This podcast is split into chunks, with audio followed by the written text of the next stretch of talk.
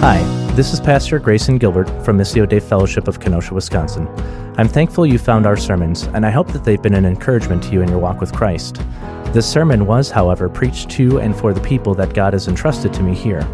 We would ask that if you are in our area, we would encourage you to come and worship with us, but that if you are not in our area, know that these sermons, while valuable resources, are simply no replacement for your own local church. And so in light of that, we would say you are to submit yourself to the faithful Bible teaching church and shepherd in your area. Thank you.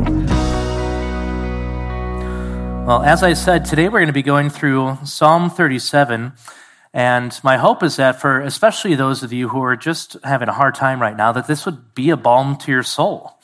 And now, whether you're going through a hard time looking at all that our nation is getting into, whether you have personal issues that are just creeping up, or you're just having sicknesses and diseases and ailments, that you would ultimately look back to your Savior and your Creator and draw much sustenance from Him today, because what He gives us here are just an incredible amount of encouraging promises. So when we look around the world, though, it is really easy for us to simply become discouraged, isn't it? We often see that good men die young, and we see that evil men seem to prevail. We see righteousness impaled in the streets. We see debauchery that's lifted up as something that's not only acceptable, but actually praiseworthy. We see that a lie will go viral, but the truth is often obscured to the shadows and seems to only reach a select few people. We see that the wicked invent new ways of doing evil. They enshrine it in our laws. They say all these things are good and right, and then ultimately they turn and hate that which is righteous. They even hate the righteous. They mock the righteous. They slander and even punish the righteous when they stand against the tide. The wicked often seemingly live easy lives of abundance, and yet the righteous appear to struggle and suffer at every single turn.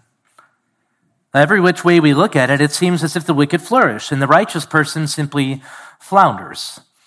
And yet, the scriptures tell us that the Lord laughs. He literally laughs at the wicked. Well, the reason for this is that He knows their day is swiftly approaching. He knows the very moment they will take their last breath. He knows the moment they will slip into eternity, and that the earth will simply gape open wide to swallow them whole. And then He also knows that when the dirt is piled high above them, their legacy will be no more, and yet the righteous will prevail. Evil, in other words, will not have the final say. Sin, death, Satan will not be victorious. And so the matter at hand ultimately is one of perspective, but it is also one of time. The questions we must simply ask are, do we see things as the Lord sees them? Do we apprehend the promises of God in spite of however things may seem to our eyes, however things may seem to look? In other words, do we believe God is on our side as He says He is? In essence, the fundamental question I'm asking all of you today is, do you trust God? Do you trust Him? Do you trust Him and sincerely trust Him, so much so that every aspect of your life actually reflects that trust in Him?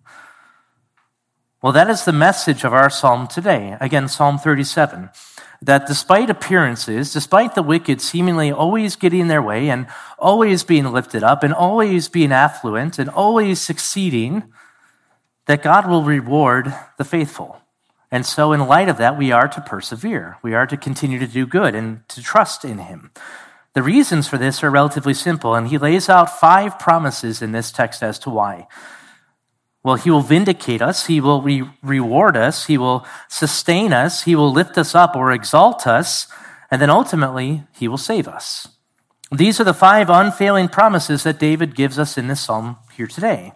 And so what I want to do today for all of you is simply encourage you in one way, shape, or form to press on in that faith that is a gift from God, but ultimately that it would not simply be this resignment, but that you would love these truths. You would hold on to them with every fiber of your being, knowing with certainty that if you are in Christ, these promises are yours, that you would know they are yours, that they would never, ever depart from you.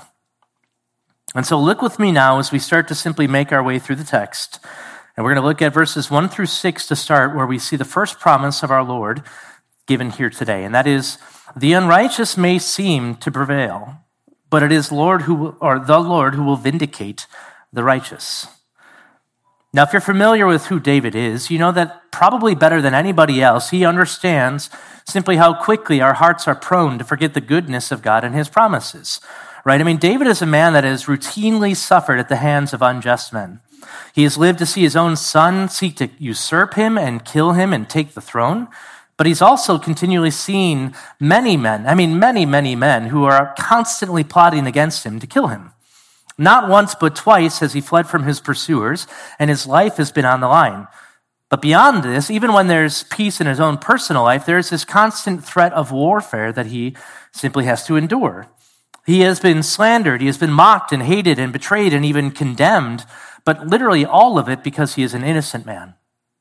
Right? We see plenty of times, obviously, where his own sin comes in the midst of his situations, but David is a man who's got a heart after God, and yet he still suffers. He still sees the wicked thrive, yet ultimately he's a man that time and time again remains one who hopes in the promises of God.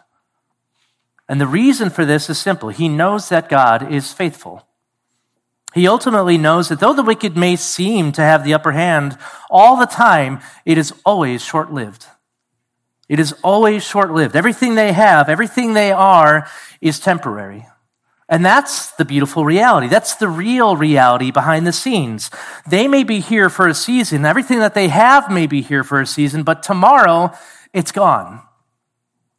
This is what he draws our attention to. If you look with me now at verses 1 through 2.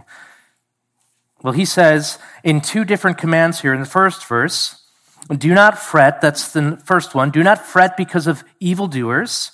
But secondly, do not be envious towards wrongdoers. Well, the natural implication is that we do this. But these are two things that capture our hearts and minds and attention, don't they? When you see wicked men doing what wicked men do best, your natural inclination, especially if you see them given honor, especially if you see them given wealth, is to fixate on that. And you may think, maybe I'm not prone to fret or anxiety, because that's how you think of that term. But really what David's saying here is it's not just this anxiousness that characterizes you. It's that you're angry over it. You're indignant over it because you hate seeing the unrighteous get what they get. The Hebrew, again, speaks of becoming angry over these things. And then all of a sudden, that strikes most of us a bit closer to home, doesn't it? The natural reality is that anger produces often, if we let it go uncontrolled, it produces unrighteous speech and feelings of hatred. It produces complaints and all sorts of other things that come with it. But his point here is that this anger is something that characterizes the person. In other words, it's not a righteous anger. You are a bitter and grumbling person. Well, then he turns our attention to envy, and this starts to make a little bit more sense of this matter at hand, doesn't it? This is simple to explain. You simply resent the evildoer for what they have. You resent them. They have life easy. They have all the money in the world, and they can do whatever it is that they want to. They have all the power, and yet they use it for evil. Now, if you had those things, you'd do things differently, wouldn't you? And so in all of it, you dwell on these things. It infects your mind, it affects your heart, and you start to crave what they have. You start to resent them for what they have, and you lack thankfulness for what God has given you. All in all, you're an unpleasant person to be around because your life is characterized by being outraged over something new or being covetous towards what others might have. And we can wrap it up under all sorts of quote-unquote godly beliefs, but the reality at hand is we are angry and we are covetous. David here, though, turns our minds to the right perspective. He says, do not become angry. Do not envy what they have. Do not become enraged over what evil men may do. Do not covet what they have. Well, the reason for this is quite simple. If you look at verse 2, he simply says, for this reason, for they will wither quickly like the grass and fade like the green herb.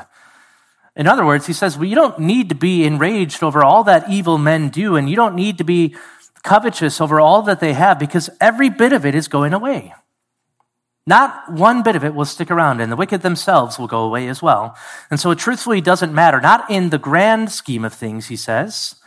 And so instead of being given to anger and to envy, he now points us to things that are far greater to essentially grab our attention, and that's in verses 3-6.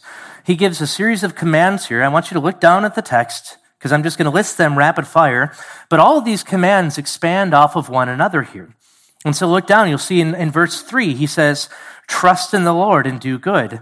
Verse 3 again, dwell in the land and cultivate faithfulness. Verse 4, delight yourself in the Lord and he will give you the desires of your heart. Verse 5, commit your ways to the Lord. Verse 5 again, we are to trust in him. Why? Because he will act. So you see a little bit of a pattern here, right? He's continually drawing our minds and focus back to God.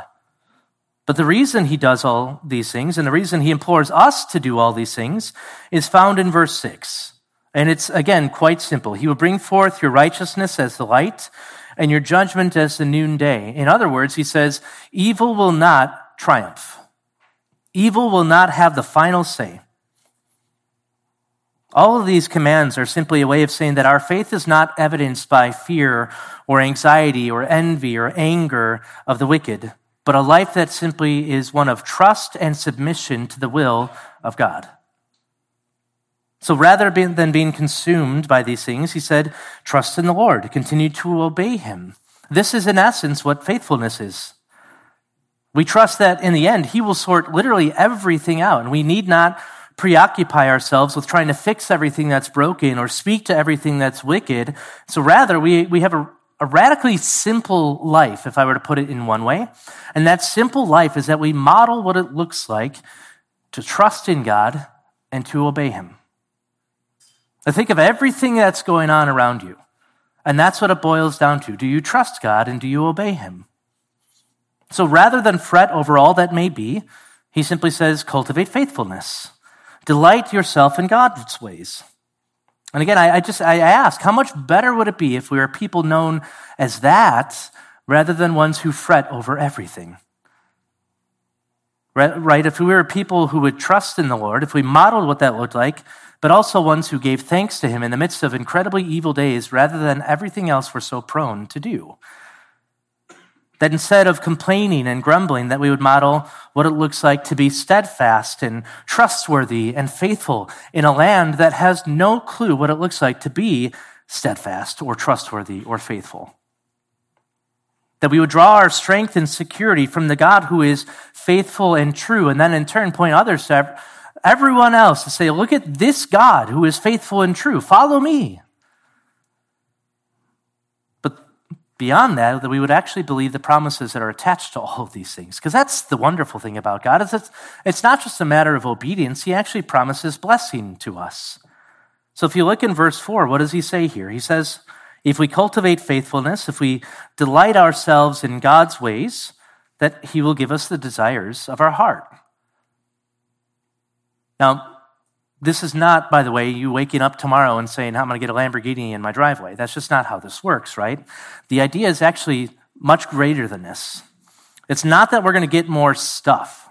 It actually has nothing to do with that. It's that as we commit our way to God, as we delight in him, and as we trust in him, he's actually going to take up our case and vindicate us. So when evil men come against us, as we do these things, he promises, I'll be there with you. I will not forsake you. And so rather than us trying to shoulder every single burden, in turn, we just so simply, as a Hebrew expresses it, literally roll these things off of our backs onto him. We cast every single care upon the God who promises to act, and he says, I will deliver you. That's incredible. He says, I will deliver you from evil. I will deliver you from harm. But the point of the psalmist in this section is rather simply summed up in saying that rather than fixating on every single thing that's wrong with this world and envying the wicked with what they have, that we would simply commit our ways to God and trust him. I mean, that's really what it boils down to. It's radically simple, isn't it? We obey him and we walk by faith.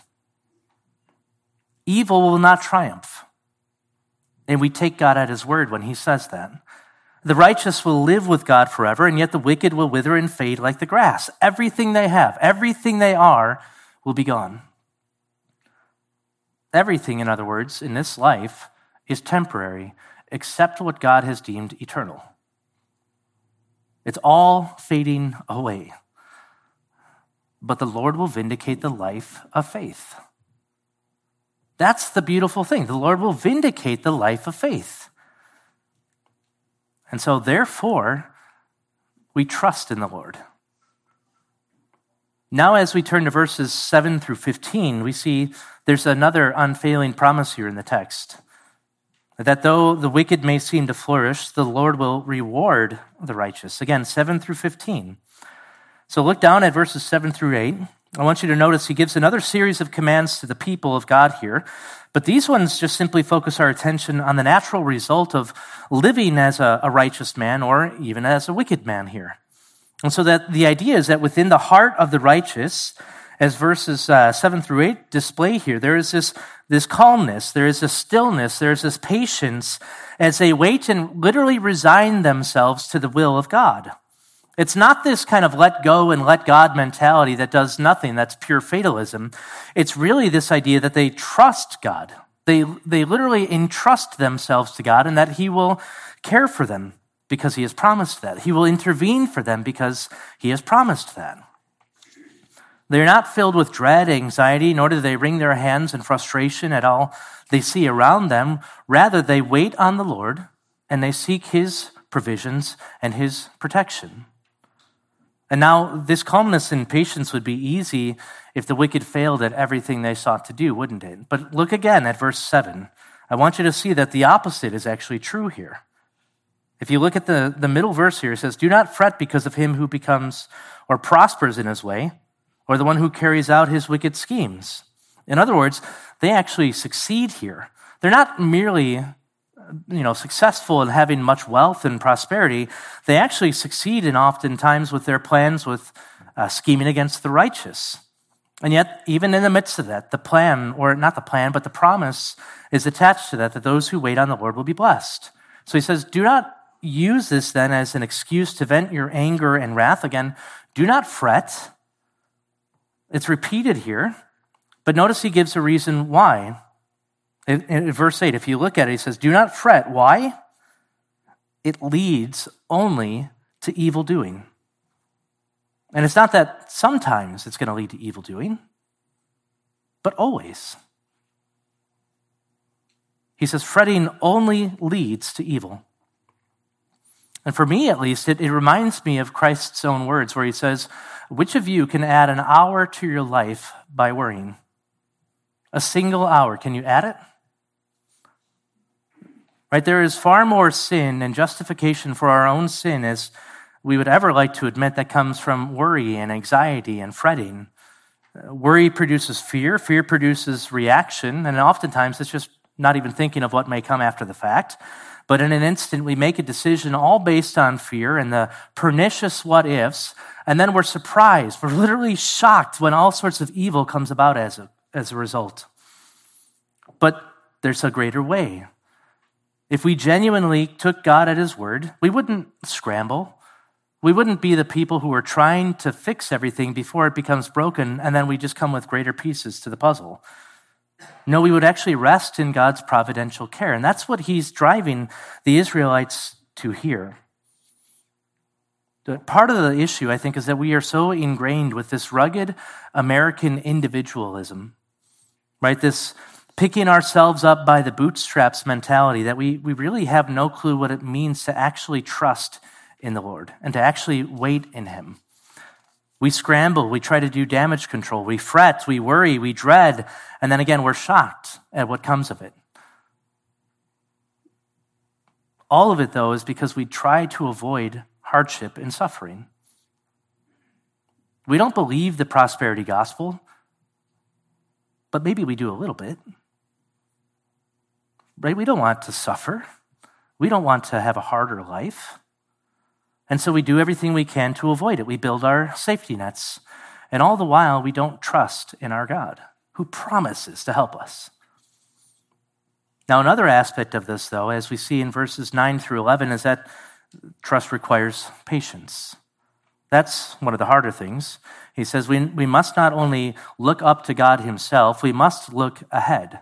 meaning we must look at what comes. So look down with me at verses 9 through 11 and see what our psalmist writes here. David writes, "For evildoers will be cut off, but those who wait on the Lord, they will inherit the land. And yet a little while, and the wicked man will be no more, and you will look carefully for his place, and he will not be there. But the humble will inherit the land and will delight themselves in abundant prosperity." And this is really the problem in a nutshell, isn't it? Is that we forget. We forget that as the wicked seemingly flourish around us, as they triumph, there's a day coming where they will be cut off. But we also forget that the righteous will have their due reward. Right? It's not merely that evil will be done away with, but that we, as the righteous ones in Christ, will actually inherit a reward. Now, David's speaking here of the promised land to the Israelites, but he's also looking at things in light of eternity. He knows that one day will come where the wicked will be cut off and the righteous will be forever in the land, that they will simply be able to do whatever they wish without fear or without dread or anxiety of what others might do to them.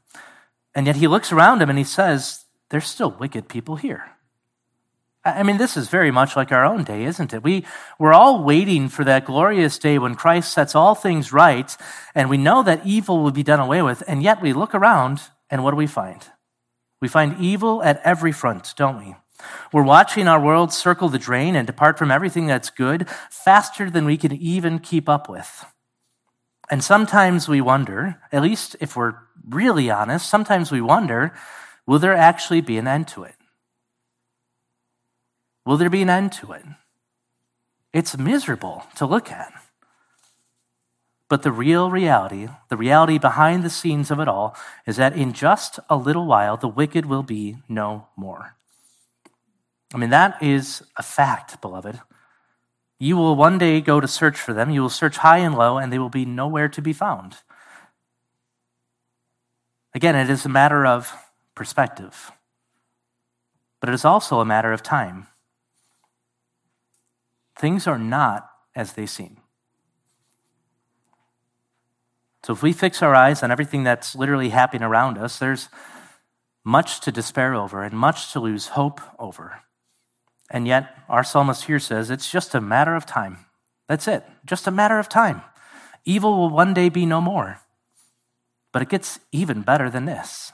It's far, far better than this. Look down with me at verse 11. Look at what he says here. But the humble will inherit the land and will delight themselves in abundant prosperity. It says there's a day coming where the humble take the land, they get what's rightfully theirs, and it will be characterized by abundant prosperity. Now, that word prosperity is not what you might think of when you first hear that word. It's actually the word shalom. And shalom often is translated as the word peace, but in this context, it's far, far richer than just peacefulness. And here it's speaking of a complete state of well-being, a complete state of joy, and ultimately that God himself will be their peace, that God himself will be their salvation, not only from the wicked, but from everything that gets to harm them. Now, by salvation, again, I don't mean in a sense of their sin is forgiven or that they are justified, but in reality that God himself is delivering them, delivering the righteous from the evil, that he protects them at every single turn. Now, the wicked might have this sense of temporary flourishing. They might appear as if they're on the top, but only the one who rests in the Lord will find true peace or true shalom. They will have true and lasting prosperity, not just the stuff that'll fade away and be burned up at the end of the age, but things that will be untainted and undefiled and unstained by sin. Every bit of life will be characterized by just this incredibly beautiful reality that Christ has purchased them, not only as his possession, but taken them out of this world and then given them a new world. And that, beloved, is what we are to fix our eyes on in the midst of an evil age. Things appear one way now, but one day it will all be different. Everything is temporary, in other words. Again, imagine all of it being burned up by fire in the day of judgment, because that's what Scripture says. Literally, all of it will be burned up in purifying fire as the Lord makes all things new. But more than this is that the wicked will be no more. Beloved, sin will be no more. Sin will be no more. Satan will be no more. Death will be no more. It all will be vanquished. And if we have hearts of faith that truly believed this, would our lives not be markedly different now? That's the harder question, isn't it? Would we not live in a way that truly indicates that we are merely passing through this life? That when everything hits the fan, that we are people characterized by peace and not anxiety and not fretting, not worry. Why? Because God is our shalom. He is our peace. No disease, no stock market crash, no man, no invasion, nothing can steal God and his peace from you. But the question is, do we believe that? Do we genuinely believe that? But David doesn't even stop here, right? He affirms this unfailing promise that God will reward the righteous, but then he continues to show this now in verses 12 through 15. And so again, look down with me and just see what the fullness of this looks like. Again, verses 12 through 15. So in this section, he draws out the fact that though the wicked plot against the righteous, God does what? But sit in the heavens and laughs. He laughs. He laughs at their futile scheming. Why? Because he knows that the day of judgment is actually at hand. It's coming. He said they can't avoid it. Try as you might to do whatever you can against the righteous. One day, I will bring you down. It's only a matter of time. It shows that same wisdom that's applied all throughout the book of Proverbs, verses 14 and 15. If you look down again, you can see this. The wicked make all sorts of plans to slay the righteous and to destroy them. And yet, what does it say? But that the sword will pierce their own heart. Their own bows will be broken. So no matter what they plan, every bit of it returns upon their own head. In other words, they will reap what they have sown. There's not even a single weapon of warfare that will actually accomplish what they desire it to accomplish. And again, he's not speaking merely just of the days to come in final judgment for these guys. He's actually saying, in the here and now, I will protect you. Right? I mean, we see this all the time. I know that you officers see it, where guys play stupid games and win stupid prizes, right? I mean, this is just a natural result of living in the world, is sometimes you make a horrible decision, and that horrible decision bears consequences. That's the same reality of what he's saying here. He's saying that whatever traps that the wicked may lay, they're going to be ensnared by it themselves, and that will bring them to ruin. And then after that comes eternal ruin. We know this. But for us, this is a really rather beautiful portrayal of the fact that though things may appear one way, though they may appear to have the upper hand and always win out, in fact, things are very, very different. Things are far different from what they seem. They might appear to have everything in order, all of their ducks in a row, so to speak. They might succeed in whatever they put their hands to. They might even succeed in their plans for evil.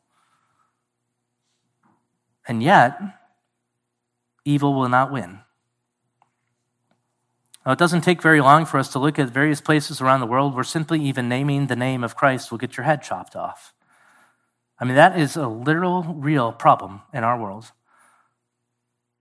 Now, we don't have that, but other countries we're seeing who purport to love freedom are jailing pastors just simply for holding a service or for preaching on basic truths of Scripture.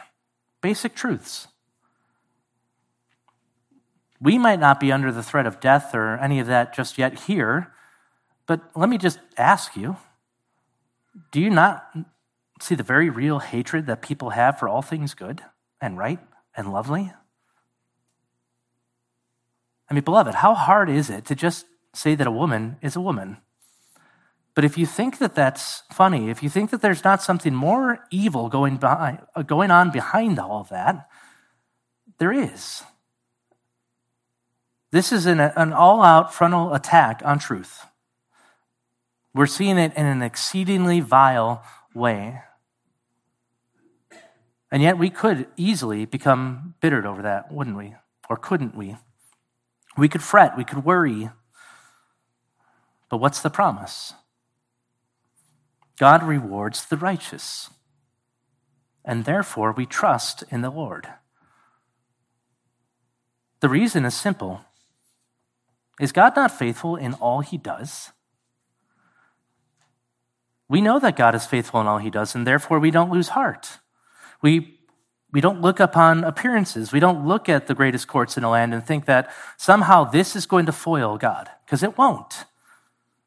By faith, we press forward in order that we might obtain the promises that God has given us. And one of the unfailing promises of the Lord is that though the wicked may seem to flourish, he will one day reward the righteous in full. It's just a little ways off. And therefore, we trust in him. Well, we now come to a third unfailing promise of the Lord, and that is that though the unrighteous may seem to have plenty, the Lord sustains the righteous. He sustains them. Verses 16 through 26. Now, this is an incredibly pastoral section of the psalm. David looks at those who have very little, and he gives them comfort. He says, you don't have very much in this life, and yet he shows them that there's something greater even behind this. You can see there's a bit of tension in this section because you have two different groups of people, right? You have the righteous, and they are few. They have very little. And then you have the unrighteous or the wicked, and they are many, and they have abundance. And so where the righteous struggle to put food on the table, the wicked have no shortage of feasting. Where the righteous continue to struggle and just take care of their own kids, the unrighteous have no problems about that. And based on this section of the psalm, it's coming off of the cuffs of what we just saw, so it's very likely that the unrighteous or the wicked have deprived the righteous of everything that they have. And so what he's saying here is that it's still better for you as a righteous man, even though they've robbed you.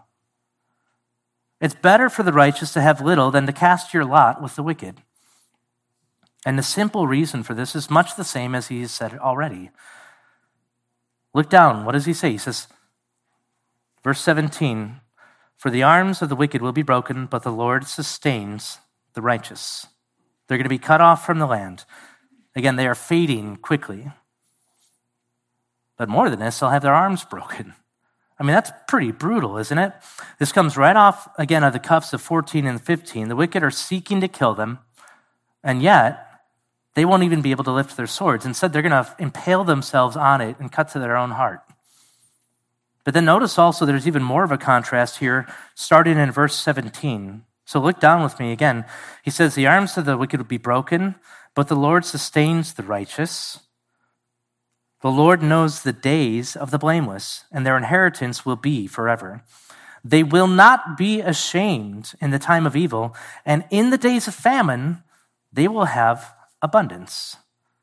It continues to say in verse 20, but the wicked will perish, and the enemies of Yahweh will be like the glory of the pastures.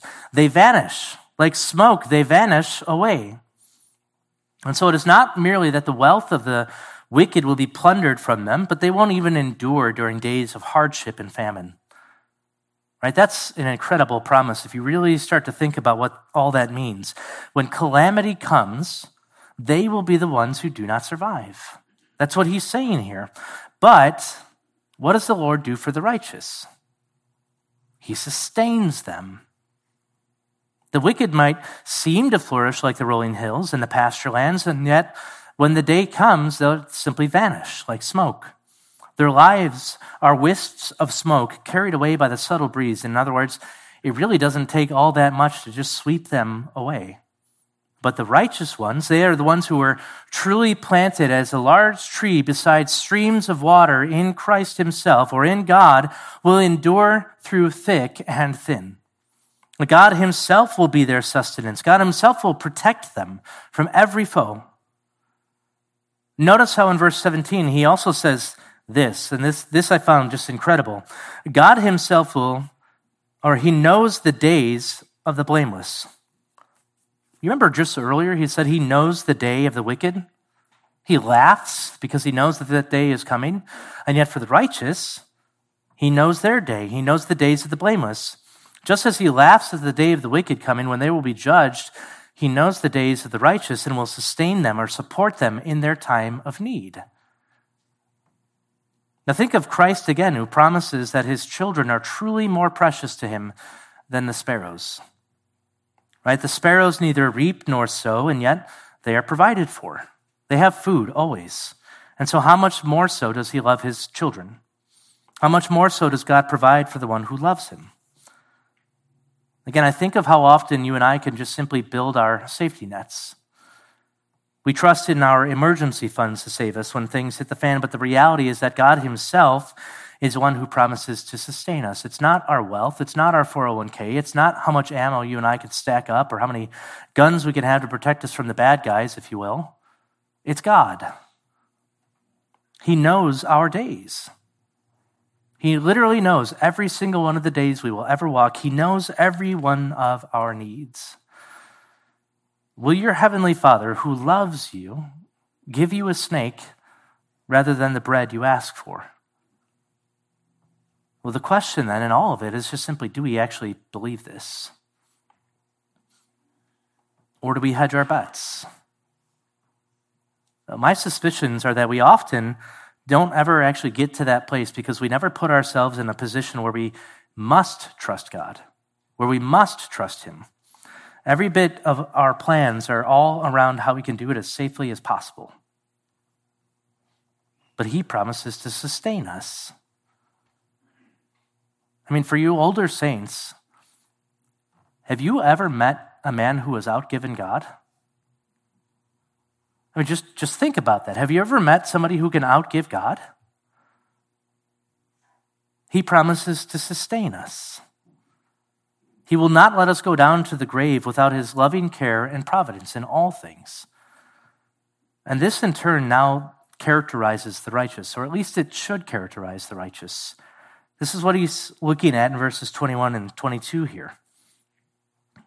Look down again and you'll see that he describes these people. He says, out of what little the righteous have, they graciously give to those in need. Right? They don't even ask for it back, and yet the wicked are so money hungry, they borrow and they don't pay it back. Well, another word for that is just stealing. They steal. The wicked are the rich man with his storehouses laden with stuff they will never carry to the grave, and yet stuff they will nonetheless place all of their trust in, as if that these things will deliver them on the day of evil. But little do they consider the reality at play in verse 22. Right? Those blessed by him will inherit the land. That's for the righteous. But here's their curse. Those cursed by him will be cut off. They will be cut off. Their wealth will be of no consequence.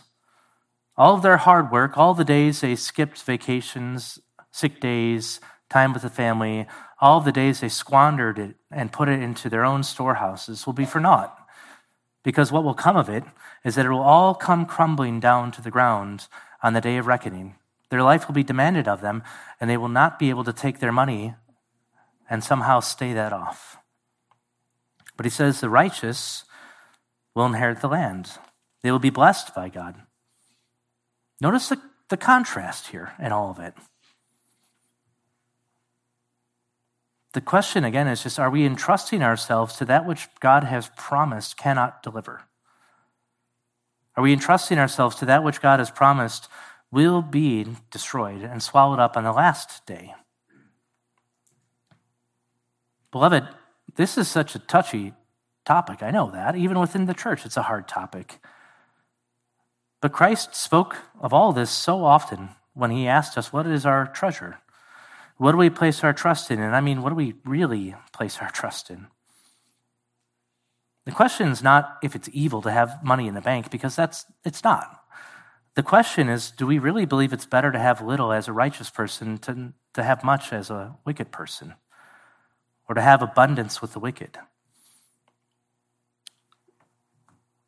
There's no rebuke in me asking this, but just ask yourselves this. When was the last time you genuinely had to entrust yourself to God?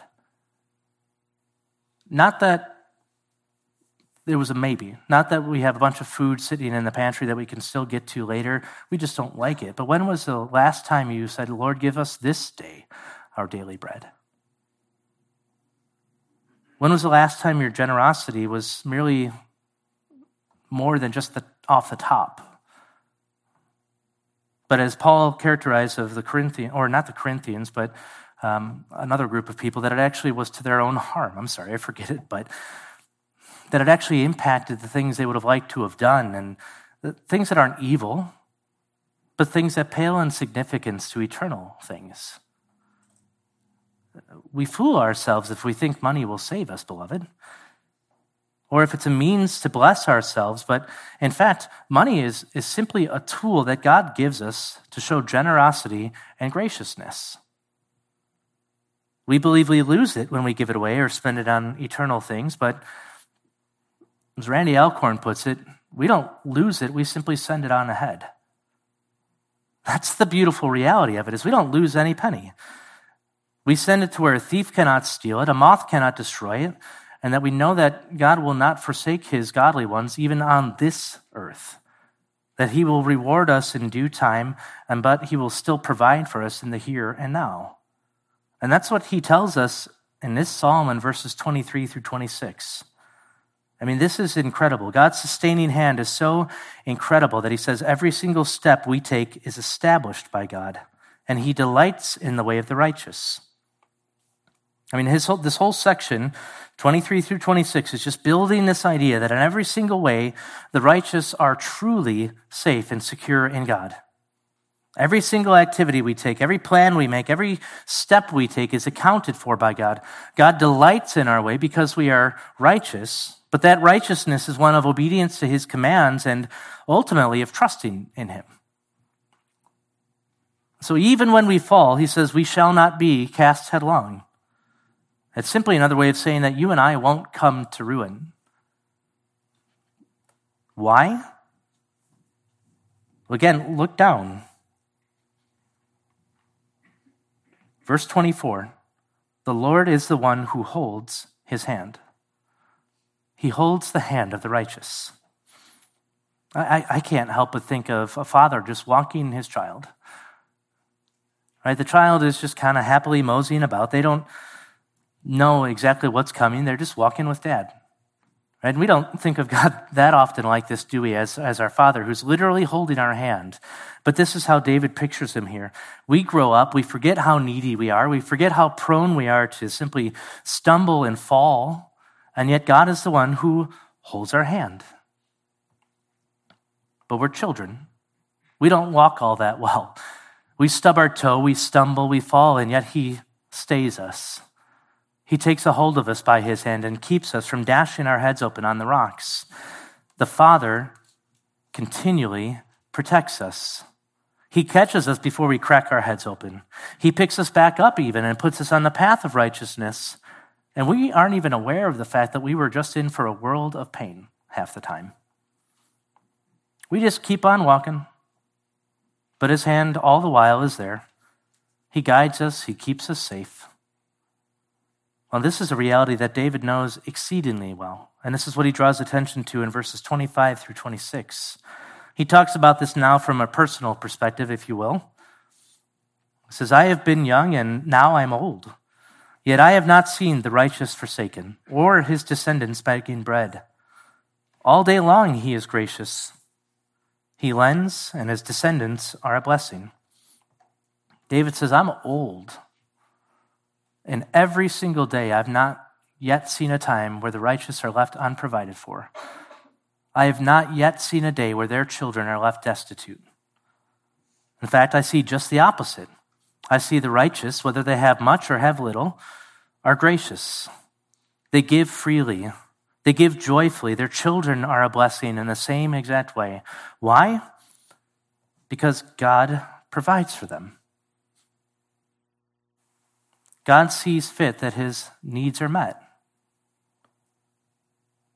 One thing we can say of God, no matter what, right, is that he is utterly consistent, right? He is utterly consistent. Again, have you ever seen a time where God has left his people destitute, where he's just abandoned them and left his child to struggle to even just eat that day? I mean, even in third world countries where they barely eat anything, God is still kind and faithful to give them their due. He feeds the sparrows. Beloved, this is why we don't need to envy the wicked in their abundance, or why, even though everybody seems to flourish, that we don't have to doubt whether God or not will sustain us, because in fact, he does. He will not fail in his promise, nor will he falter in it. In fact, it is unfailing that he will sustain us. And therefore, we trust in the Lord. Well, now we come to another promise here of God, that though the unrighteous may always seem to have the upper hand, the Lord will, in fact, exalt the righteous. And that's verses 27 through 34. Now, David once again issues a command to the people here. If you would look down, he says, "Depart from evil and do good, so you will abide in the land forever." It's actually that second command is that you will abide forever. It's not a result of doing good, but a command. And so his purpose here is to say that instead of doing evil, turn from that, do good, but dwell in doing good forever. Let this, in other words, characterize your lives from here on out and forevermore. Never leave that spot of doing good. Well, the reason he gives for this in verse 29 is quite simple, or I should say verse 28. The Lord loves justice and does not forsake his godly ones. They are preserved forever, but again, the wicked will be cut off. And then he simply describes the differences between the righteous man and the wicked man here. And all he's doing is showing that there is an inherent character difference in them. It says, "The righteous man who forsakes evil, who dwells in continually doing good, will be evident to all in his righteousness." In other words, it's not going to be difficult to tell that he is a righteous man and where his hope lay. His speech will pour forth wisdom. He will continually stand for what is good and right.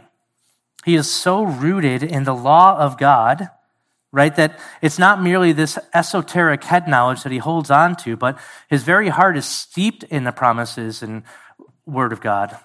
He walks with integrity, knowing that his steps will not falter, nor will he turn to the side, because his conviction is that he is to be a single-minded man, that he is to be a man with always his eyes always on God himself, his mind always in the word, his hand always at the plow, pushing forward so that he might simply do the work of his king. Well, so naturally, the righteous man's confidence rests in God. He knows that the Lord loves justice, therefore he does justly, and he knows that the Lord will not forsake those who do justice. In spite of however bleak things look around him, the righteous man always walks in faithfulness to his God, because he knows that the righteous will endure forever. In other words, he continues to plod the faithful course because of what lies ahead. He knows the wicked will be cut off. It's not a matter of if, but of when. He knows there are two vastly different destinies, in other words. The one who trusts in God knows that his outcome is secure. Secure.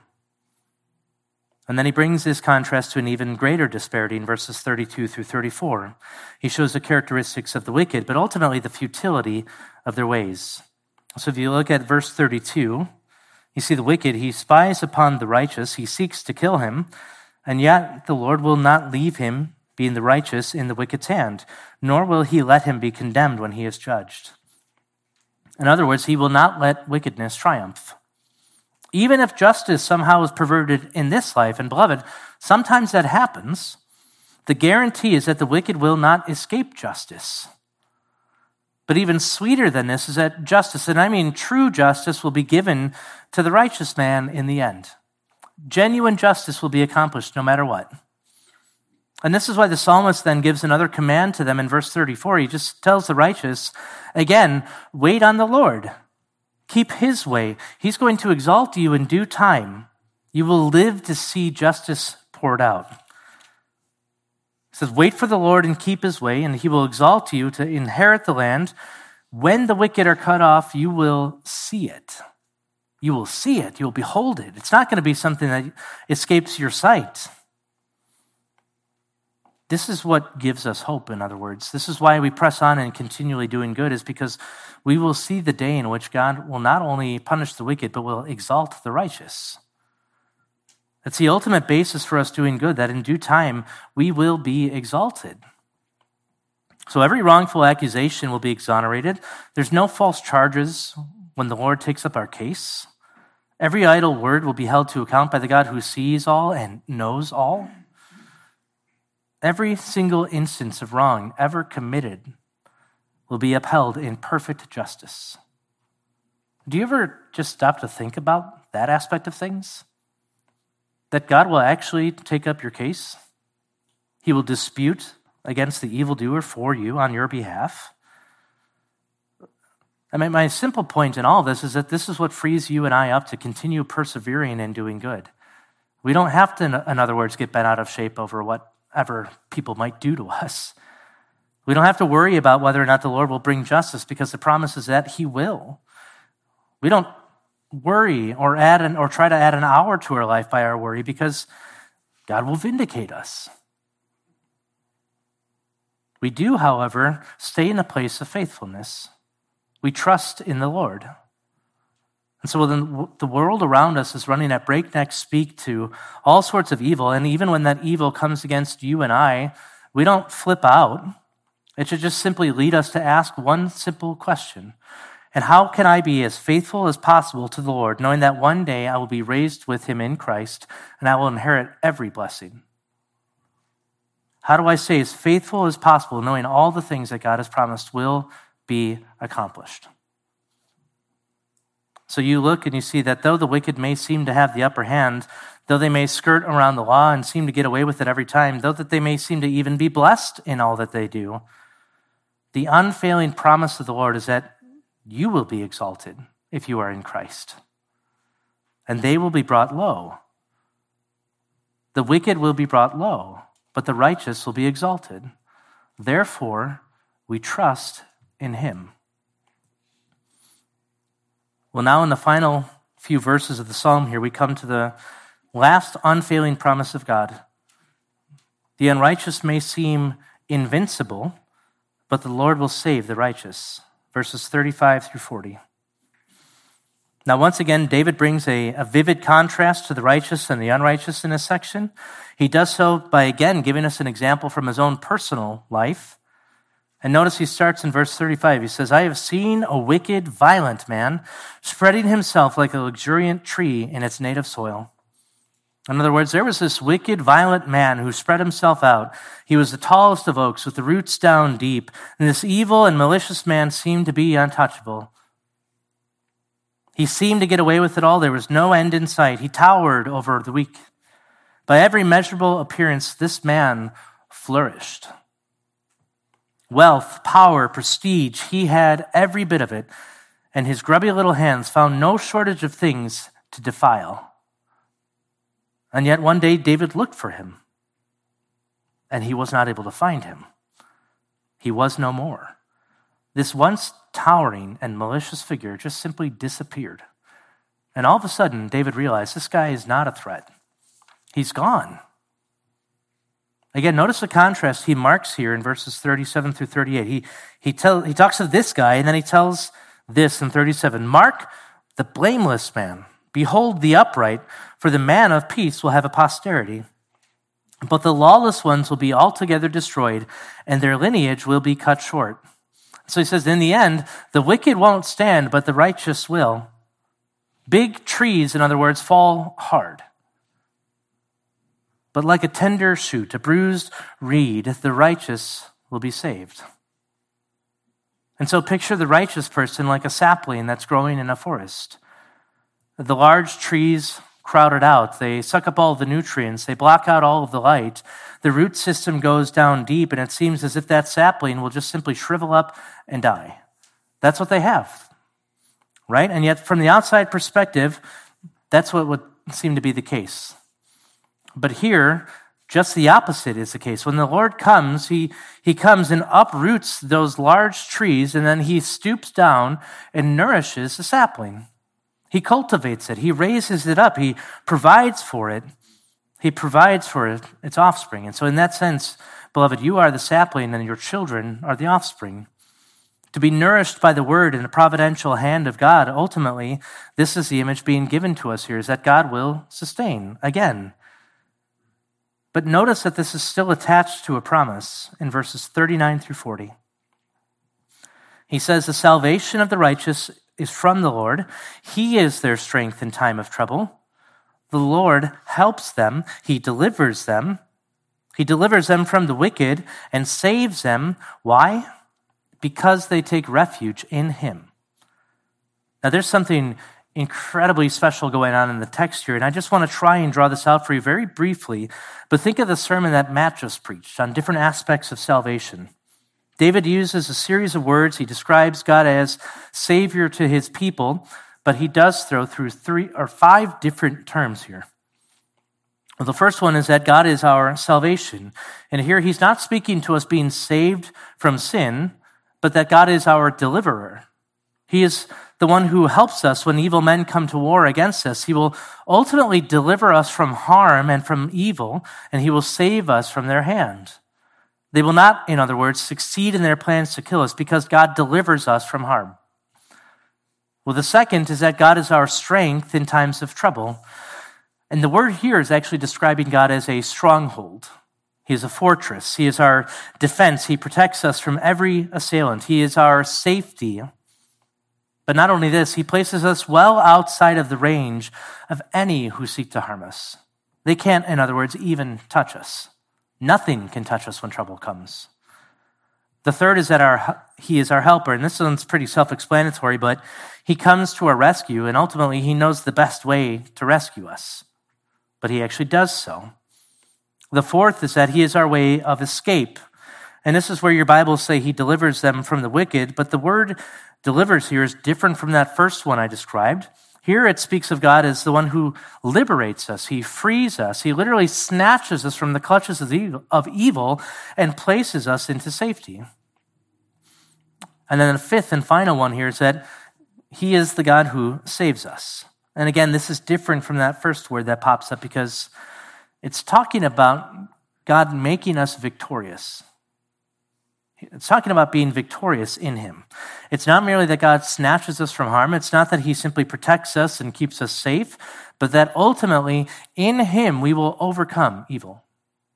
We will overcome it. In other words, we will win the war because of God. These are just 5 different ways he very quickly describes the fullness of salvation given to those who are trusting in the Lord.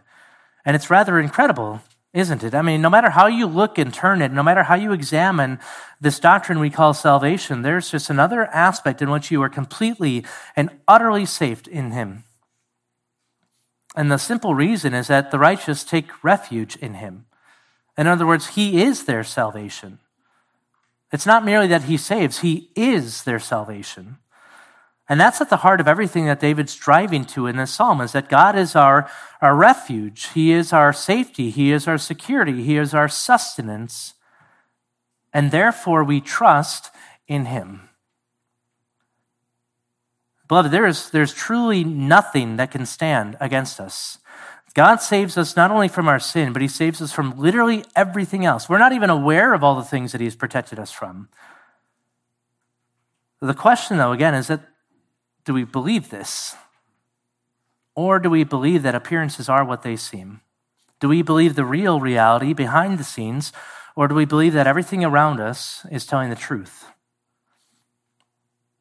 Well, here he says, again, the righteous or the unrighteous might seem invincible, but one day you're going to go to look for them and they'll be nowhere to be found. Nowhere. Their memory will be a distant memory. They'll be cut off. They won't even have their children being more unrighteous than they were. And he says, for the righteous, though, that I will save you. And therefore, we trust in him. And so, in light of all of this, my simple admonition to you all is to just stop and consider the final end of the righteous and the unrighteous. Just simply look at what is to come. You might look out and see them prosper in every which way today, and you may wonder, is God actually doing something? And you may wonder even at times that dark question, is it all worth it? Is it worth it to persevere and endure through it all? Is it worth it to be kicked and ridiculed and spit on and mocked and slandered and everything else? Especially while I look around and see that the unrighteous or the wicked are enriched, they seemingly are at peace, they are in power by every measurable criteria, they seem to stand tall. Well, the promise here is that one day they won't. Appearances are not as they seem, and it is only just a little more time before this reality takes place. They are, in other words, fading away like wisps of smoke in the air. He says, but you as the righteous man or woman will stand. You will not fade away. You were promised an eternal, unfading inheritance in Christ. But the beautiful reality is that it's not just this final day when all these things are in place. It is in part and measure now. God now, in the midst of evil and dark days, promises to vindicate you, to reward you, to sustain you, to exalt you, and, beloved, to save you. You are far, far safer than you can even possibly imagine. Far safer. And so in light of that, I just want to challenge you. Cultivate faithfulness. Stop worrying about all of the what ifs and preoccupy your mind with trusting in your God and walking in obedience to him. My fear is that you will hear all of this today and not look within your hearts and think of what ways in which unbelief is present. Faithfulness is never something that you will stumble into. Godliness is never something that you will coast into. Raising your children in the fear and admonition of the Lord is never something that will just magically happen. Trusting in God is not something that will ever develop if you are always hedging your bets and always planning for contingency. But the greatest way we fool ourselves is, even though we know we are strangers and sojourners in this earth, that we somehow think we can still make our home here. Everything will vanish, beloved. Everything will be consumed in fire on that last day. Not just the wicked, but literally everything. Everything will be burned up and made new. It'll be so much better than what we see here today. If you believe that, and you truly believe that, I wish to say one more time, no matter what dark days may lay ahead, no matter how bleak the situation may be, in light of God's promises, therefore, we trust in him. Let's pray. Well, Father, we thank you that you are an incredibly kind God to us, that you do not leave us, you do not forsake us, that in every aspect of life, we are truly safe in you. There's not a moment that you are surprised by. There's not a path which our feet walk, which is unknown to you.